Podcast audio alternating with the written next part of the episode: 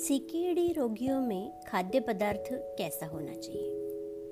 CKD रोगियों में खाद्य पदार्थ होना चाहिए। सावधानी से चुना गया। सावधानी से पकाया गया। संयमित रूप से सेवन किया गया।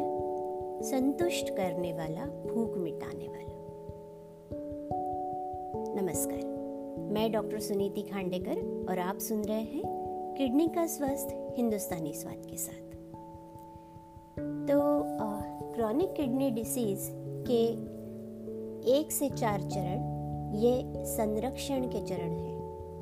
यहाँ, असफल किडनी को और अधिक नुकसान से बचाने की आवश्यकता है। जैसे, रक्तचाप को हम नियंत्रण में रखें ब्लड शुगर पर सख्त नियंत्रण रखें, यह सुनिश्चित करें कि वे स्थिर रहे। उच्च या निम्न शर्करा का कोई उतार चढ़ाव या ब्लड शुगर स्पाइक स्वीकार्य नहीं है। संक्रमण का नियंत्रण, यानी इन्फेक्शन कंट्रोल बाहर का भोजन स्ट्रीट फ़ूड वायरल और बैक्टीरियल संक्रमणों को उत्कृष्ट व्यक्तिगत स्वच्छता रखकर हम रोक सकते हैं। तनाव, शारीरिक, मानसिक और मनोवैज्ञानिक को कम से कम रखा जाना चाहिए। पोषण, किडनी के आहार दिशा निर्देश, व्यायाम और स्वस्थ जीवन शैली का पालन करके कुपोषण को रोकने की आवश्यकता होती है। निवारक उपायों की मूल बातों को पालन करना चाहिए। सीकेडी के एक से चार चरणों को लंबे समय तक हम रोक सकते हैं। यद्यपि यह रोगी से रोगी के रूप में भिन्न होता है, कि सीकेडी की प्रगति कैसे होती है? हम निश्चित रूप से अपने दिन दिन की गतिविधियों और भविष्य के लिए खुद को पोषण, शारीरिक और मनोवैज्ञानिक रूप से फिट रख सकते हैं। दोस्तों, रक्तचाप को नियंत्रण में रखना इसके लिए ज़रूरी है सफ़ेद नमक का उपयोग करें। सोडियम क्लोराइड केमिकल, समुद्री नमक, जो परिष्कृत आयोडीन युक्त होता है। दैनिक नमक को मापे और मापी गई मात्रा का ही उपयोग करें।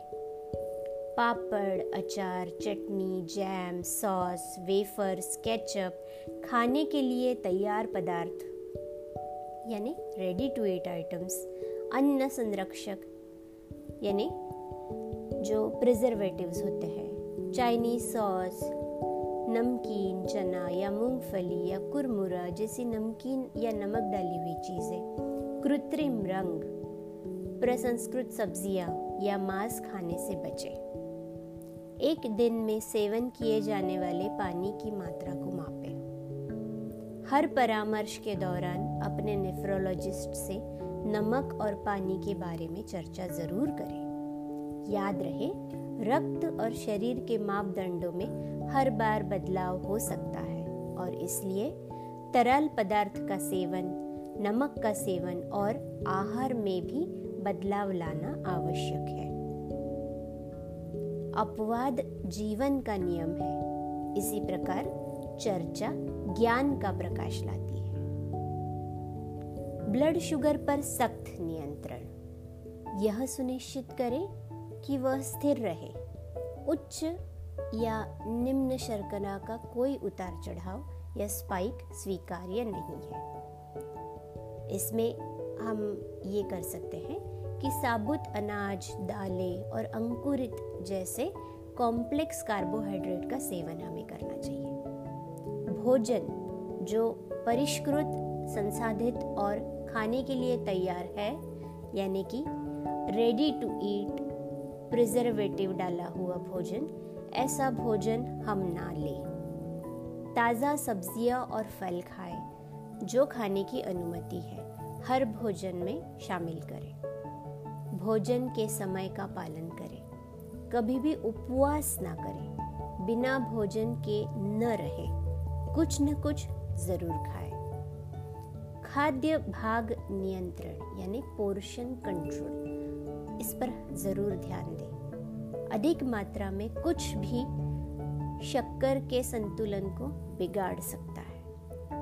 यदि खाने के मेनू में विविधता हो तो कार्ब काउंटिंग को अपनाया जाना चाहिए। उदाहरण के लिए, यदि आपको ऐसा लगता है कि तंदूरी पनीर के साथ एक सादा लहसुन नान ज़्यादा खाना चाहिए तो उस भोजन में चावल खाने से पूरी तरह से परहेज करें। एक प्रकार के कार्बोहाइड्रेट को, यानी नान वाले कार्बोहाइड्रेट को दूसरे की जगह ले, यानी चावल ना खाए। अर्थात परोसने की मात्रा और इसके साथ फाइबर का सेवन इसको ज़रूर ध्यान में रखें। सफ़ेद, परिष्कृत शर्करा और अन्य रसायनों से बचे, जो शुगर यानी शर्करा की तरह स्वाद देते हैं। प्राकृतिक मिठास का ही सेवन करें।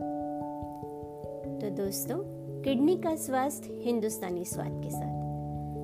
इस श्रृंखला में आप सुन रहे थे कि किन खाद्य पदार्थों से क्रॉनिक किडनी डिसीज के पेशेंट्स को दूर रहना चाहिए। मैं डॉक्टर सुनीति खांडेकर और आप सुन रहे हैं किडनी का स्वास्थ्य हिंदुस्तानी स्वाद के साथ। इस पुस्तक को आप अमेजोन फ्लिपकार्ट और नोशन प्रेस पर ले सकते हैं। इसी की अंग्रेज़ी आवृत्ति है Indian diets in kidney diseases इस पुस्तक को भी आप अमेजोन फ्लिपकार्ट और नोशन प्रेस पर ले सकते हैं। किडनी और किडनी आहार के बारे में हमेशा जानकारी के लिए आप सुनते रहिए किडनी का स्वास्थ्य हिंदुस्तानी स्वाद के साथ। डॉक्टर सुनीति खांडेकर के साथ। नमस्कार।